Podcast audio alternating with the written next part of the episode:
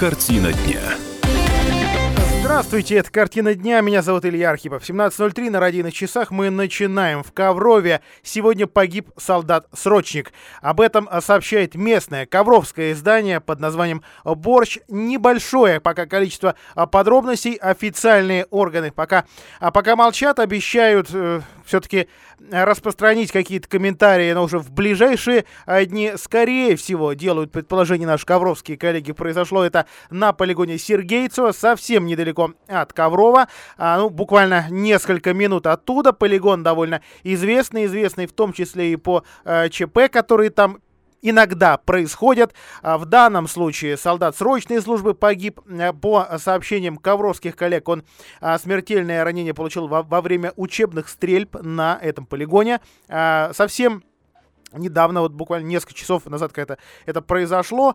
21-летний молодой человек, из какого региона он не сообщается, по какой-то причине находился рядом с мишенями. Э, что само по себе э, смертельно опасно в момент э, учения, и получил огнестрельное ранение в область сердца.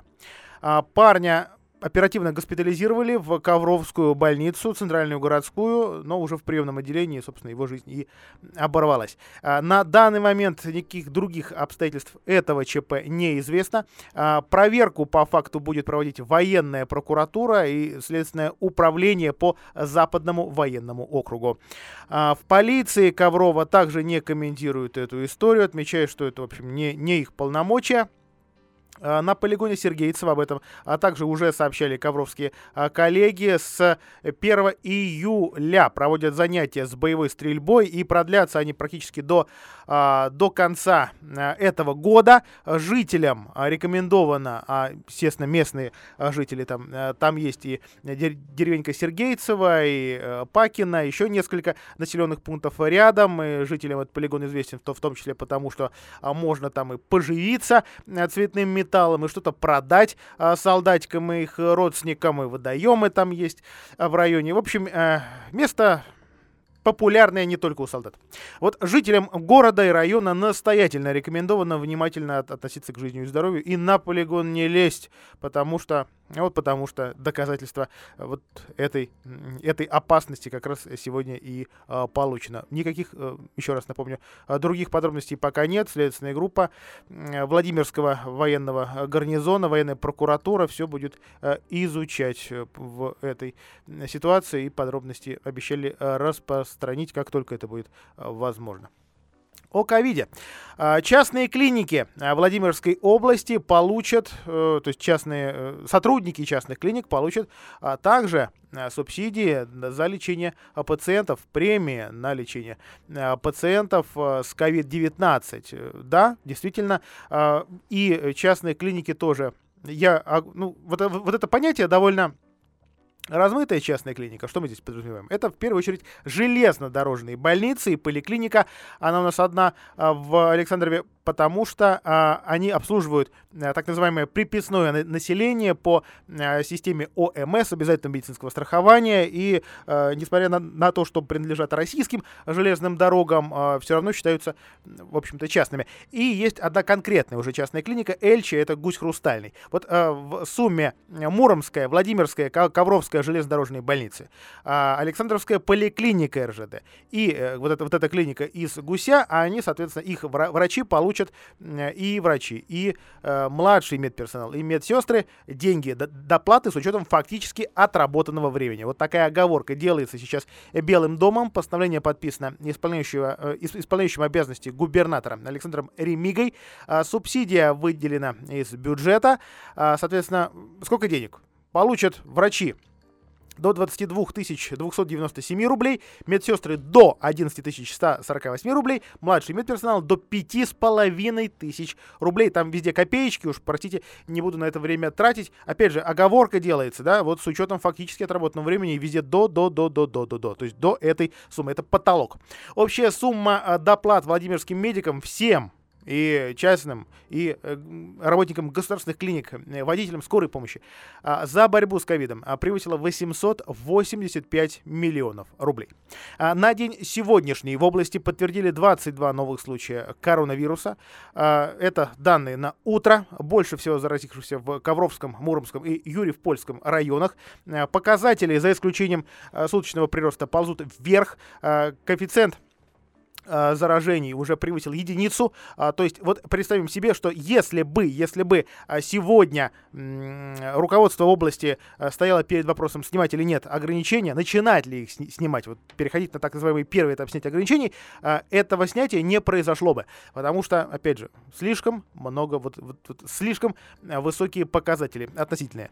А, итак, в общей сложности у нас за все время эпидемии, ну, если угодно, пандемии, 5705 случаев коронавируса коронавируса.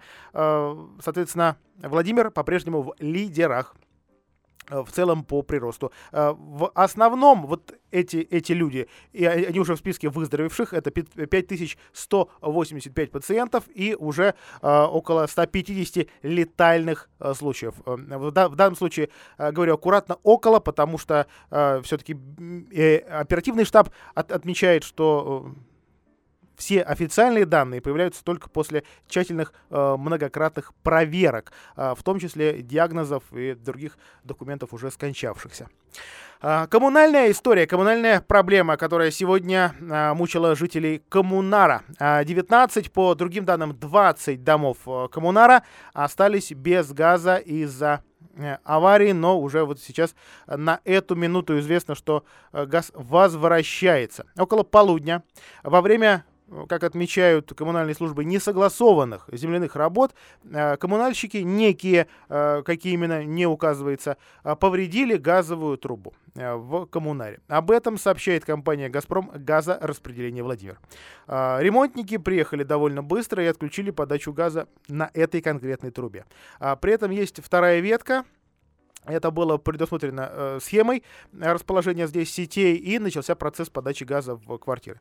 А возвращение э, газа, как отмечают специалисты, не очень-то простой вопрос, а потому что проверяется оборудование в подъездах и квартирах, и, опять же, нужно, чтобы жильцы в этот момент были на месте. В целом, э, на все работы э, с обеспечением безопасности этих работ, в первую очередь газовой э, безопасности, э, отводятся примерно э, сутки. А, соответственно, через день уже об этой аварии должны будут э, забыть местные жители. А, ну, это вполне возможно и причина для каких-то расследований, потому что причины аварии, почему здесь э, копали, э, кто здесь копал, почему документы не были запрошены, это все будет устанавливать, возможно, будет устанавливать какая-то силовая структура. Э, история из Коврова, о которой мы уже рассказывали, который, видео с которой многие даже уже наслаждались, потому что, напомню, в последнее время, ну вот сегодняшняя история э, из Ближнего Востока, да, а, показывает, что трагедии научились снимать даже случайно очень уж красиво. Вот такая ковровская история, где э, ретрансляционная вышка, очень давно неиспользуемая, упала на э, гаражи, на капитальные гаражи, на сарай и э, разнесла буквально эти э, два гаража в пух и прах. Э, правда, гаражи капитальные считаются вроде бы довольно крепким строением, да, вот представьте, что от них может не остаться вообще ничего. Вот этот ущерб, э, похоже, будет возмещать э, подрядчик Ростелекома, подрядчика э, нанимала именно эта э, компания. Ковровские власти сообщили, что э, снос этого объекта, давно неиспользуемого, на самом деле был никаким не плановым, а абсолютно самовольным. Именно поэтому вполне возможно вышка-то и рухнула э, вообще не туда, куда планировали те, кто занимался ее сносом. А, напомню, что в области есть как минимум три объекта связи, радио, телесвязи, которые планируется в этом году демонтировать. А, один, одним из самых легких и дешевых способов считается, ну, вот такое контролируемое падение, когда вышку просто роняют, не используя взрывчатку, это дороже, здесь нужны специалисты, а можно нанять неких а, шабашников. Кого нанял а, вот этот а, крупный оператор связи, государственный оператор, ну, опять же, еще предстоит выяснить соответствующим структурам. Вот 30 июля во время демонтажа телемачты, от, вот эта телемачта Ковровская отклонилась от, от траектории падения и шлепнулась на гараж. Ну, в данном случае Вот сейчас среди э, поврежденных гаражей числится три объекта. А, в одном случае э, от строения просто ничего не осталось. А, Ростелеком отмечает, что возмещение ущерба а, должен произвести подрядчик. Что именно за фирма, при этом не уточняется. Уже создана комиссия, которая разбирается в причинах произошедшего. Туда пустили представителей связи, то есть Ростелеком, и подрядчиков, и независимых экспертов. 117 метров вышка, давно не эксплуатировалась как минимум несколько лет, потому что есть разные а, данные. То, что телевизионщики ее не использовали уже там более 10 лет, это точно. А, но есть у нас и другие операторы связи. А, компания, а, владелец вышки Ростелеком, а, планировала ее э, убрать. А, возможно, там были какие-то скрытые дефекты, которые не учили те, кто а, сносил это. Ну, плюс а, в этот день, как отмечается, мог быть сильный ветер, пока так вот аккуратно, предварительно. А, и уже местные власти сообщают, что Ростелеком не уведомлял уведомлял власти о работах по сносу вышки. Соответственно, такое требование содержится в градостроительном кодексе, а раз э, этого выполнено не было, значит снос самовольный. В Госстройнадзор, соответственно, мэрия документы отправила и посоветовала гражданам спокойно идти э, в суд, э, причем подавать в суд именно на Ростелеком, как э, собственник имущества. А, ну, там, естественно, говорят, нет, это не мы, это вот, вот все, все подрядчики. Соответственно, платить по искам э, должна будет именно эта неназванная фирма. А здесь мы сделаем паузу, после этого продолжим. Оставайтесь с нами. Картина дня. А, мы продолжаем. Похоже, владимирские чиновники разного уровня, я говорю об областных и городских, больше не будут спорить в ближайшие годы о том, кто же должен оплачивать завтраки владимирских школьников. А дело в том, что регион получит субсидии на школьные завтраки с федерального уровня. Еще в марте президент подписал закон о горячем питании младших школьников. Из федерального бюджета на эти деньги, на, на эти средства готовы выделять а, деньги. А, и этих денег достаточно для того, чтобы а, спокойно себе кушали а, малыши с 1 по 4 класс. А, по данным Департамента образования региона, а, такие завтраки станут обязательными, и тут уже никто не будет спорить, как когда-то в городском а, совете народный артист Николай Горохов да, отмечал, что, в общем, не, не всем э, не всем детям, может быть, и нужны эти завтраки, потому что на многих из них бросаются просто там, хлебом или еще чем-то. А, обязательно они будут с 1 сентября. А, стоимость школьного завтрака стала выше. Ну, и дорожает, и завтраки дорожают. Э, вот сейчас на этот а, год стоимость будет 60 рублей. Но на процессе организации, как уверяют власти, сказаться это не должно. Завтрак будет точно горячим. То есть одно горячее блюдо – да, один горячий напиток – да, и плюс фрукт. А что касается оборудования, а то в каждой школе сейчас, за исключением, вот э, есть у нас только одно исключение, сельская школа, э, не уточняется какой населенный пункт, в Гусь-Хрустальном районе, э, вот в ней нет э, полностью организованного оборудования, а, а в остальных есть все условия для такой организации питания. А, при этом комбинат школьного питания абсолютно нормальное понятие тоже, во, во Владимире его знают и знают а, хорошо, и э, пожалуйста, там есть относительно разнообразное меню.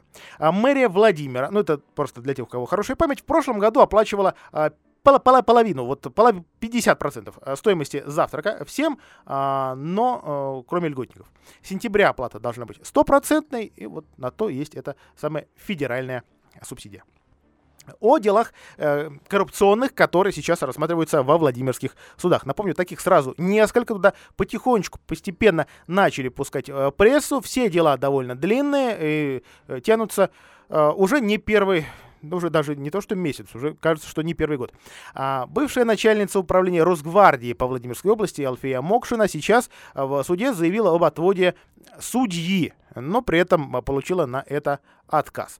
А, хотя сам судья, довольно известный во Владимирской области, ведший а, резонансные я бы даже сказал, странные, такое было как, как минимум раз, а, процессы, а, сослался, да, вот такой у него темперамент, но процесс он будет продолжать вести. Адвокаты заявляли ходатайство об отводе а, судьи Юрия Евтухова, это имя действительно в регионе известно, Такое ходатайство последовало после отказа судьи допросить понятых. В принципе, много э, чего из предложенного адвокатами э, Мокшиной было отвергнуто в этих судебных заседаниях. Ну а сами адвокаты считают, что отказ э, такой говорит об э, заранее э, понятном обвинительном уклоне в рассмотрении э, дела.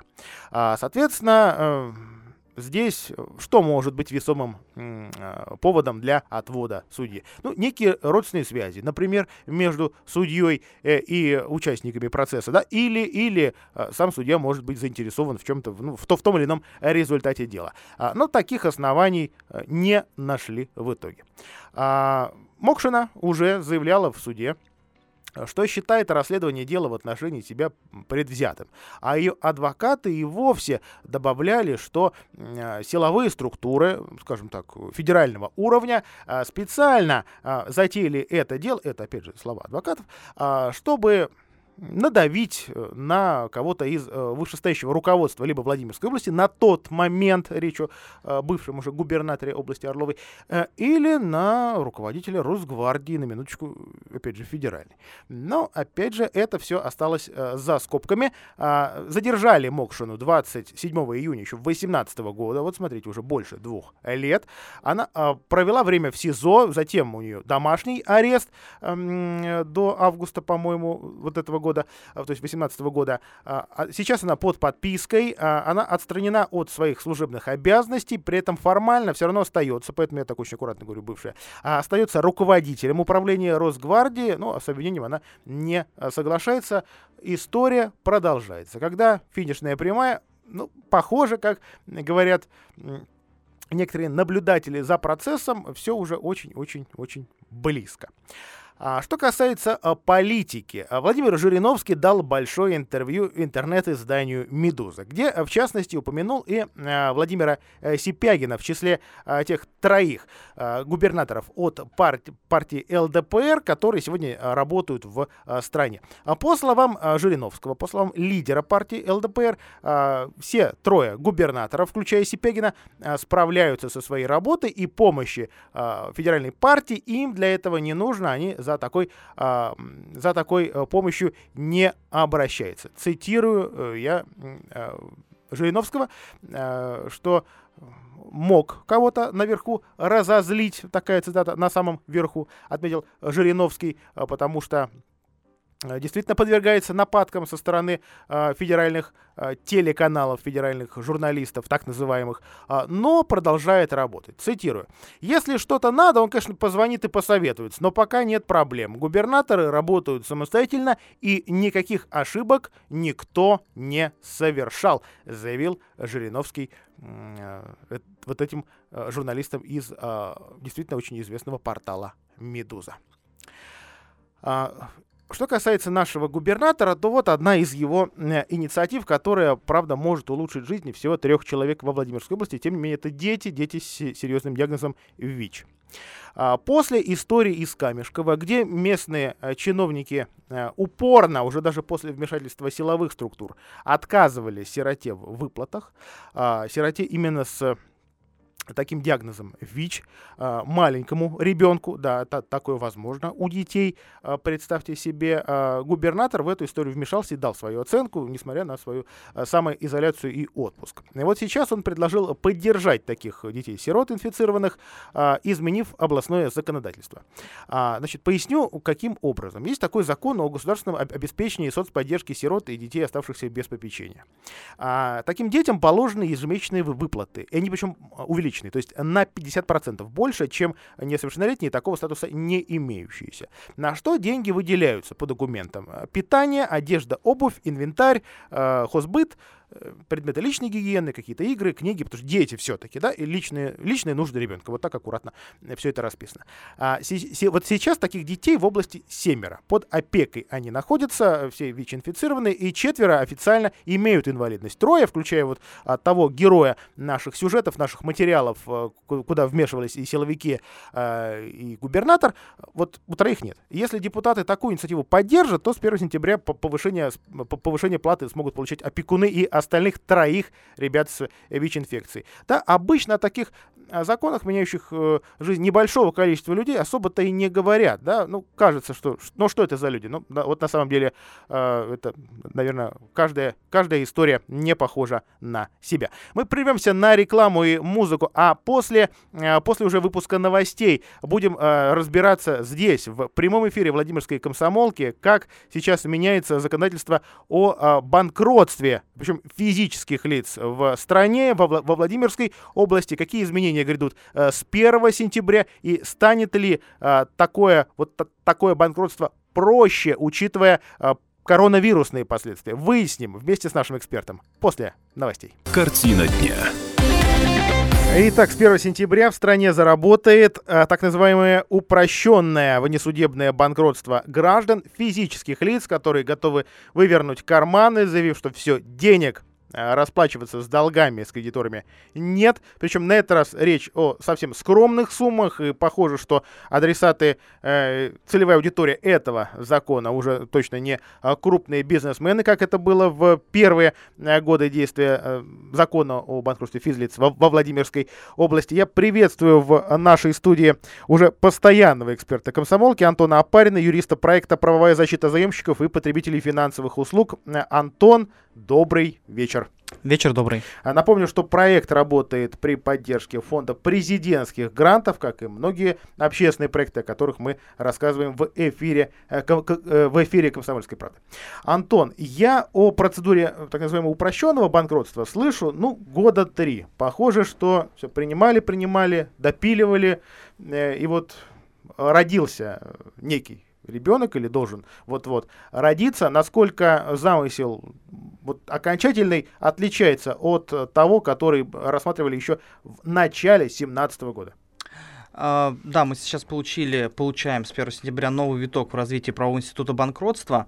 Uh, данный законопроект, который вот уже принят был совсем недавно, uh, был внесен только в сентябре 2019 года. Остальные проекты, которые вносились с 2017 года, они возвращены в связи с какими-то недоработками. В этот же проект, если это можно отслеживать по сайту правительства, по э, объявлениям СМИ, несколько раз носились очень э, сильные изменения, которые по ходу влияния тех или иных условий, там, например, коронавируса, а, каких-то экономических потрясений, немножко изменяли саму суть упрощенной процедуры. То есть, а, если я не ошибаюсь, вот именно в этот законопроект, который был принят, было внесено около 20 изменений, с, начиная с сентября месяца.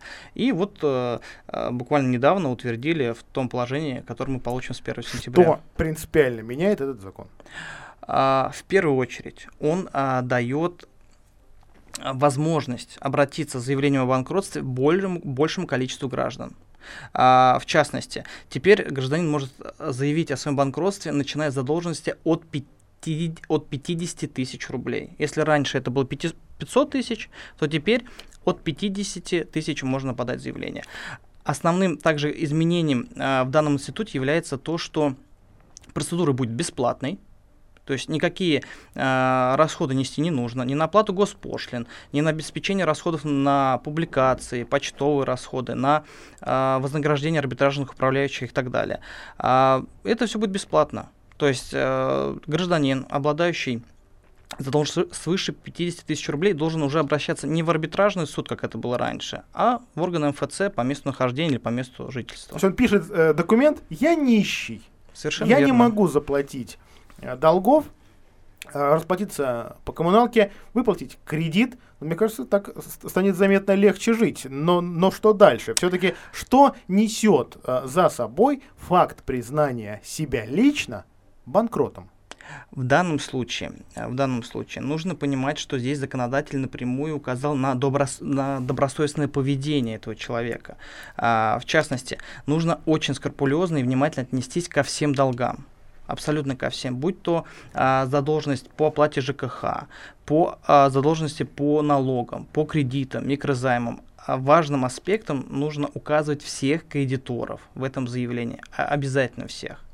А, иначе заявление может быть возвращено или данная процедура будет прекращена что в свою очередь повлияет на списание или не списание вашей задолженности. Угу. А может ли такое а, оказаться, что человек, который вот так по, по упрощенному банкротству э, хочет расстаться с долгами, на самом деле его отправят на вот более долгую процедуру, на процедуру, которая все эти последние годы была предусмотрена? А, да, есть очень много механизмов, как непосредственно органов МФЦ, так и у кредиторов, которые будут следить за этой процедурой. Нужно понимать о том, что такой, с таким обращением все-таки может обратиться не, не каждый гражданин, ну, то есть не тот, у которого есть там, долгов 100-200 тысяч рублей. Важным аспектом также является то, что в отношении гражданина были открыты исполнительные производства, и они были завершены а, в связи с тем, что не удалось найти какого-либо имущества или иных активов. То есть у него на руках должны быть постановления о закрытии исполнительных производств. Так, куда у нас пропал управляющий? Управляющий тот, кто раньше, в прежнем виде этого закона, а, фактически нанимался человеком, который объявляет себя нищим. Для меня это не, не, немножко казалось странным. То есть этому человеку надо платить деньги, а у тебя нет вообще ничего официально, во всяком случае. И есть в этом, ну, на мой взгляд, определенная странность. Вот этот управляющий пропадает. Он пропадает почему? Вот ро- ровно потому, что платить уже действительно нечем. Я думаю, что это все-таки связано с новой коронавирусной инфекцией, которая напрямую отразилась на благосостояние наших граждан, на их доходах. А, и с указанием президента, который поручил правительству, а также Государственной Думы, разработать механизм более доступного банкротства для граждан. И в первую очередь, наверное, связано с тем, что арбитражный управляющий убрали, так как ему все-таки положено то или иное вознаграждение. А, в начале нашей беседы мы говорили о том, что были различные законопроекты, и в каждом законопроекте а, было обязательно участие арбитражного управляющего. в последних изменениях участие было невелико, однако вознаграждение все-таки им должно было назначено, и составляло всего лишь 3000 рублей за год работы по упрощенной процедуре. Но поскольку сверху были даны указания о том, что процедура должна быть бесплатной, то вознаграждения должны были формировать непосредственно сами арбитражные управляющие внутри своего СРО, в которых они стоят, за счет собственных взносов. А, я думаю, также... А им это надо? ну, естественно, я думаю, что многие бы отказались, и мы получили массовые отказы от работы, как в 2015 году, когда вознаграждение в обычной процедуре арбитражных управляющих составляло 10 тысяч рублей.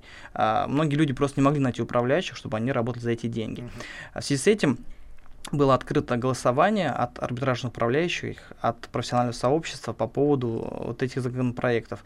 И ни один арбитражный управляющий не проголосовал за введение этих изменений. Соответственно, это тоже, я думаю, повлияло на решение, и такую ситуацию ну, просто исключили и сделали действительно процедуру бесплатной, без арбитражного управляющего. То есть всем будут заниматься только органы МФЦ и кредиторы взаимодействия с должником, ну и, соответственно, с этим МФЦ. Функционал арбитражного управляющего в этой ситуации был бы какой? Отыскать Отыскать все, все, что скрыто, как в одном из наших сериале? Да, все то же самое, но а, здесь было бы проще, исходя из того, что приставами было все проверено до арбитражного управляющего. То есть были зап- сделаны запросы, были проверены наличие или отсутствие сделок, подлежащих оспариванию, какие-то либо доходы. То есть, соответственно, тут должник а, поступал пустой.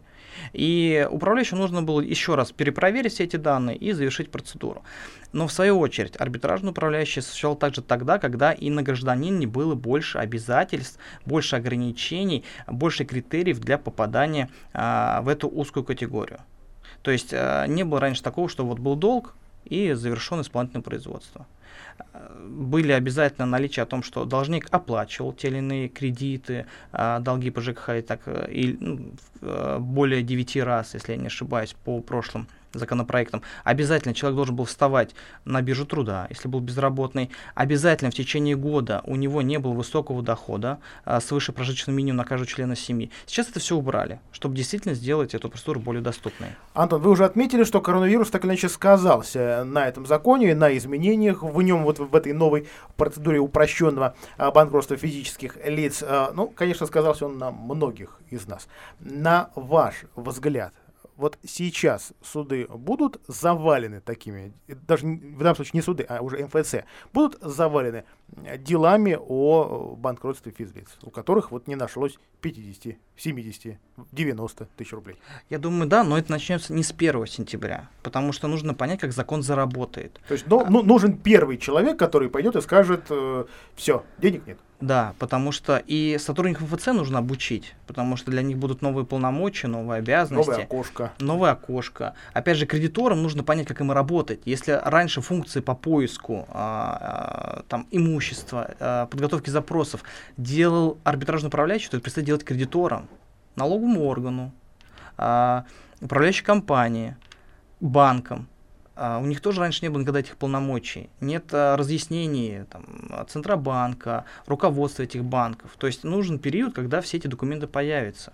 Вместе с тем нужно дождаться а, документов от, от правительства Российской Федерации, который скажет, как заявление писать, как действовать в том или ином случае. Потому что есть определенные механизмы по уходу из упрощенной в общую процедуру. То есть они пока тоже не раскрыты. Есть основания, а как они будут работать, это пока непонятно. А, попробуем нарисовать портрет, такой средний портрет того, кто вот в эту новую процедуру попадает. Кто это такой? Я думаю, что в первую очередь это те люди, которые больше всего пострадали от э, короны. Да, от короны, от этих каникул, которые потеряли, потеряли работу, потеряли заработки. А, потому что очень много было информации по тому, что банки идут навстречу, дают финансовые каникулы.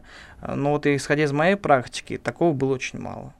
То есть и не очень много людей попадали под эти те же самые каникулы, которые могли обратиться с этим заявлением, и очень многим банки отказывали. Соответственно, я думаю, сейчас у людей не останется никакого выхода, как обратиться за личным банкротством, будь то упрощенная, будь то общая процедура. Потому что если сейчас смотреть статистику судов, то они действительно завалены банкротством а, и, и будут завалены. Это также в первую очередь сказать не о том, что вот сейчас количество потенциальных банкротств намного выросло, а о том, что поскольку была ну, пандемия, суды также не работали определенное время. Да. И все это приостанавливалось. И сейчас ну, идет тотальная загрузка судов, и как бы это тоже сказывается. И этот закон их, их разгрузит.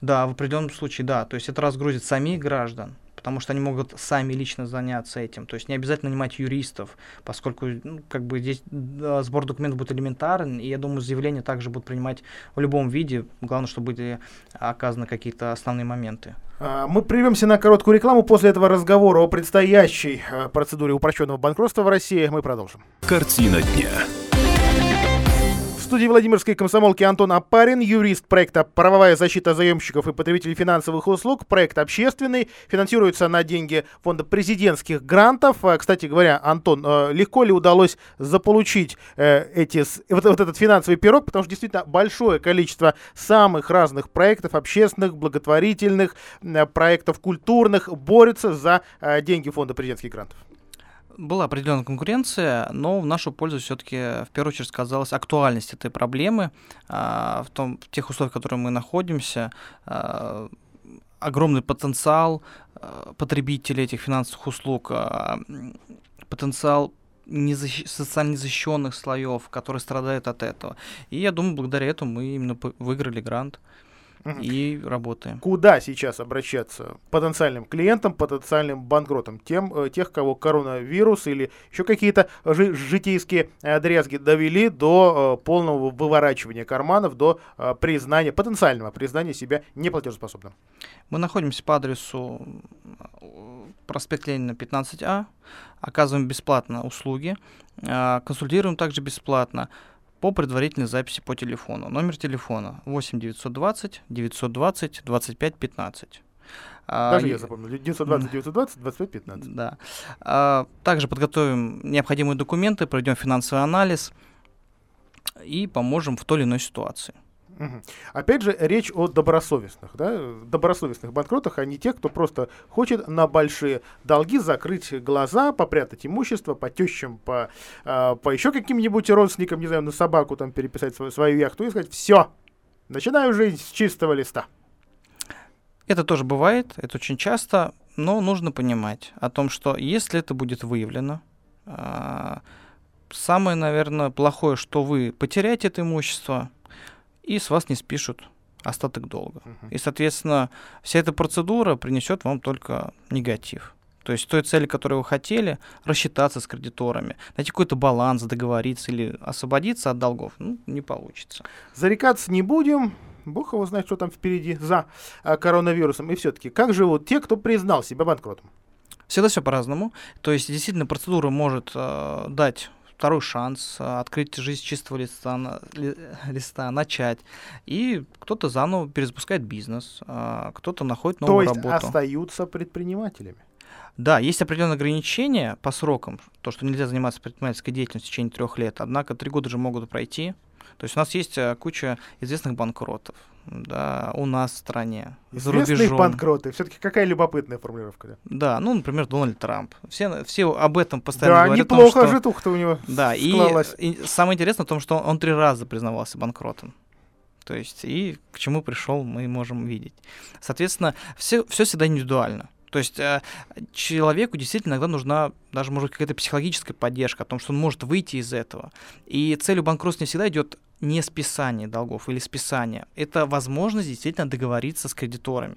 Есть такая прекрасная возможность, ее активно используют. Есть даже примеры в практике стали появляться, когда арбитражный управляющий, а, ну, поскольку является там юристом, а, крутится в профессиональной среде, общается с такими же коллегами а, того или иного уровня, может найти новую работу должнику, и должник не только а, сможет договориться, а также восстановить свою платежеспособность и больше зарабатывать, выйти из кризисного состояния. Тоже бывает, это тоже можно использовать и так далее. А без чего люди остаются? Вот давайте посмотрим э, на эту новую процедуру, которая только-только еще, а, возможно, предстоит а, пострадавшим от, от короны и от неумения пользоваться деньгами. Ну, я не знаю, электрический чайник у них заберут? Нет. Ну, потому что мы исходим из того, что нужно все-таки соблюдать баланс интересов. И нельзя человека оставлять э, без последних предметов необходимости. То есть, опять же, нельзя забирать единственный телевизор, холодильник. Ну, потому что фактически жизнь сейчас представить без этих предметов нельзя.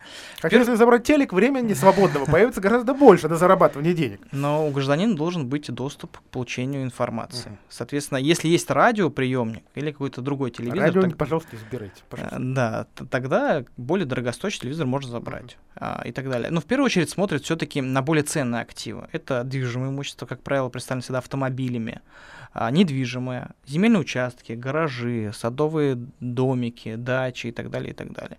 А, единственное, жилье остается неприкосновенным.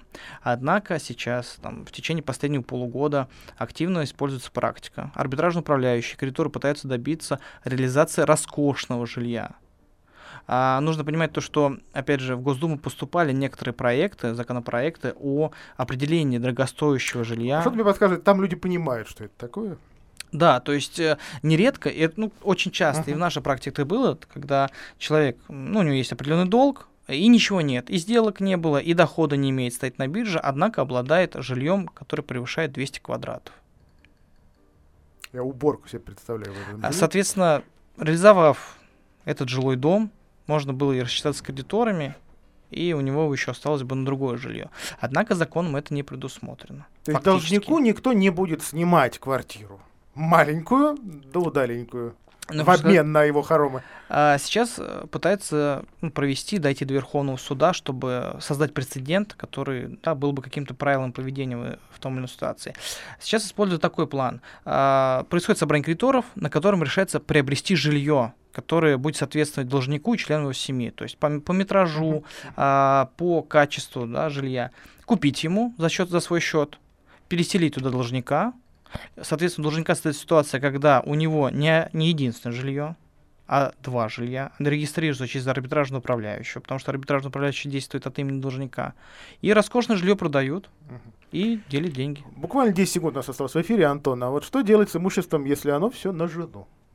К нему будут вопросы? Конечно. Согласно нашему семейному законодательству, в браке нажитое по одной второй, независимо от того, на кого оно оформлено. Антон Апарин, юрист общественного проекта о банкротстве, был у нас в эфире. Послушайте этот повтор на радио kp.ру. До свидания. До свидания. Картина дня.